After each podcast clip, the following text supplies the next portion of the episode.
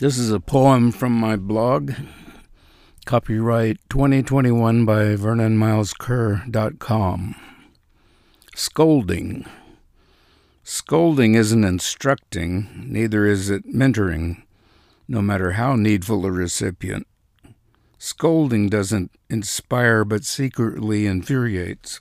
It constipates growth, withers self worth. Scolding's intonation is downward, like the one for alarm. Look out! Stop! You asshole! You smoke too much. Scolding's tone is never calm and humble, but always sharp and proud. Its purpose is to force compliance, not to secure agreement. So, though scolding is ineffective, it is still resorted to, thinking it a quick fix.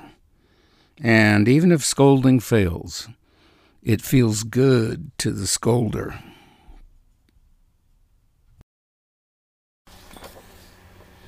After posting my podcast Planet of War yesterday, I got to thinking this podcast poses an unanswered question.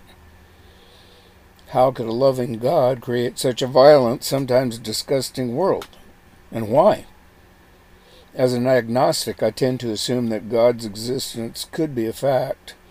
So I'll pose this hypothesis. What if we, being as violent and disgusting as the clay from which we're made, could actually be converted from the near sociopaths that we are into the loving, patient, long suffering person that the Jesus guy in the Bible saga seemed to be?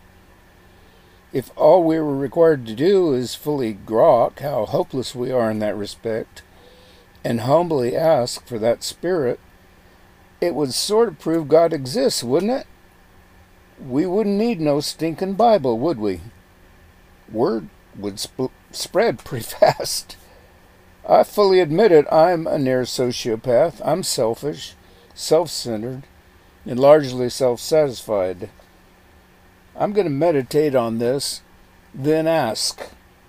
I'll let y'all know how it turns out.